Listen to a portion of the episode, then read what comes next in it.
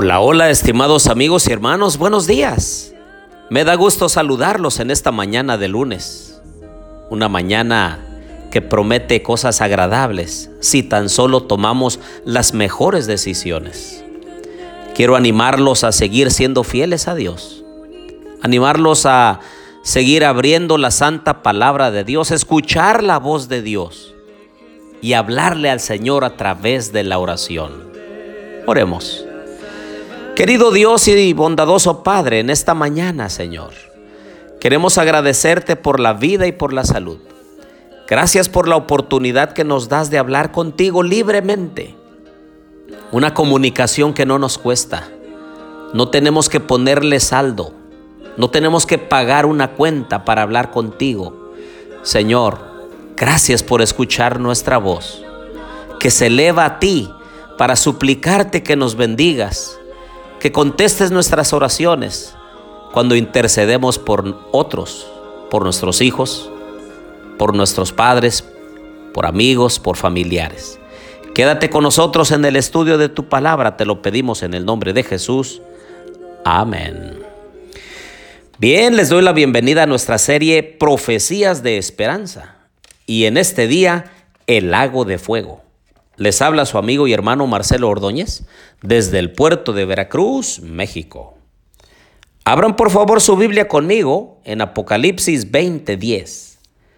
Y el diablo que los engañaba fue lanzado en el lago de fuego y azufre, donde estaban la bestia y el falso profeta, y serán atormentados día y noche por los siglos de los siglos. La mente humana se revela frente al dogma de un infierno eterno.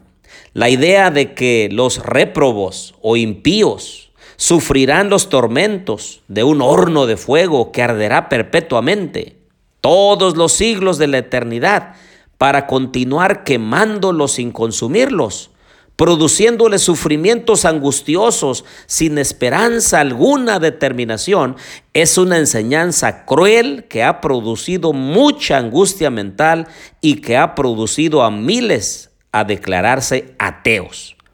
Es que algunas versiones de la Biblia con frecuencia usan la palabra infierno para traducir la palabra hebrea Seol y la griega Hades. Estos términos generalmente se refieren a la tumba donde los muertos, tanto justos como impíos, esperan en un estado de inconsciencia la resurrección. Porque el concepto actual de infierno difiere en gran manera de lo que estos términos hebreos y griegos implican. Una cantidad de versiones modernas evitan la palabra infierno simplemente transliterando la palabra hebrea como Seol o la griega como Hades. Este lago de fuego es la superficie de la tierra que se convertirá en un mar de llamas que consume a los impíos y purifica la tierra. Cuán repugnante a todo sentimiento de amor y de misericordia y hasta a nuestro sentido de justicia es la doctrina cruel, la cual después de muertos los impíos son atormentados con fuego y azufre en un infierno que arde eternamente. Y por los pecados de una corta vida terrenal deben sufrir tormentos por tanto tiempo como Dios viva. Sin embargo, esta doctrina ha sido enseñada muy generalmente y se encuentra aún incorporada en muchos de los credos de la cristiandad. No es esa la enseñanza del libro de Dios, queridos amigos y hermanos. Los que presentan opiniones como las que acabamos de expresar, en realidad son engaños, son enseñanzas, son sofismas del enemigo. Él es quien los induce a desnaturalizar las energías expresadas de las sagradas escrituras, dando al lenguaje bíblico un tinte de amargura y malignidad que es propio de Él, pero no de nuestro Creador.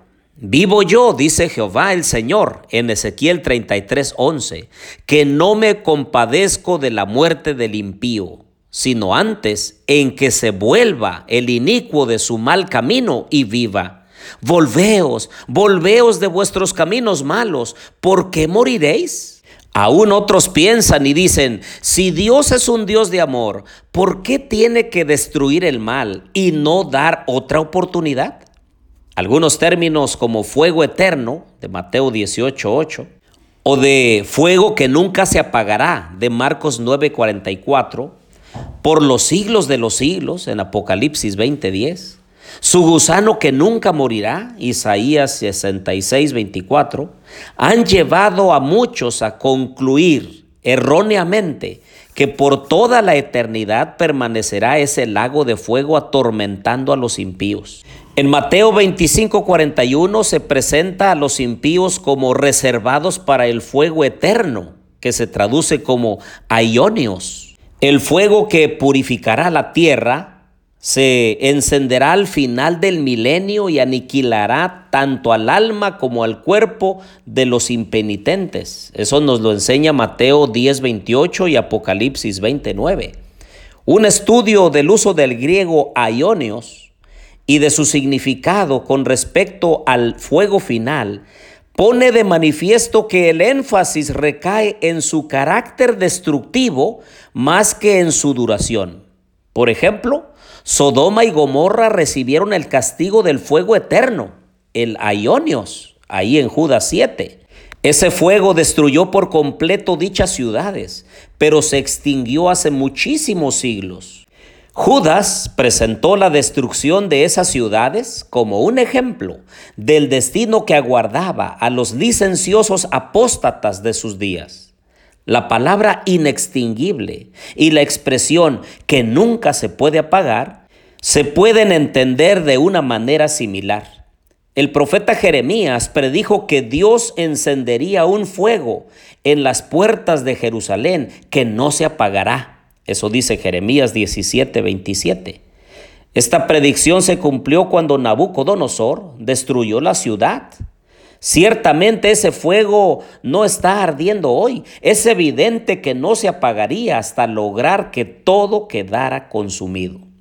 Aunque este fuego, Aionios, que es el fuego eterno, se refiere a un fuego que efectivamente sería destructivo, la expresión indica también que no duraría eternamente. Hay otra palabra para traducirse como infierno y es Gena en la actualidad ese infierno de fuego no existe. Existirá después del milenio cuando el Señor regrese por tercera vez y el diablo y todos los que fueron engañados por él sean arrojados al lago de fuego y azufre, como nos lo dice Apocalipsis 20, 9 y 10. Prolongar la existencia sin fin de los que no creen en Jesucristo es inventar una nueva vida eterna. Un tormento entendido como sufrimiento por la eternidad perpetuaría e inmortalizaría el pecado, el sufrimiento y la desdicha, cuando la Biblia dice que todo eso ya no será más. Apocalipsis 21, 4 y 8. La hipótesis de una existencia del mal que continuaría por la eternidad no responde a la imagen de triunfo que el Nuevo Testamento nos presenta respecto a Jesucristo y al Padre, puesto que implicaría que no se le ha sometido todo, como dice 1 Corintios 15, 24 al 28, y que el pecado no ha sido definitivamente extirpado, Hebreos 9, 26. La doctrina del tormento eterno desfigura el carácter justo y amoroso de Dios. Es al fuego que se lo llama eterno, no a la vida que se arroja en él.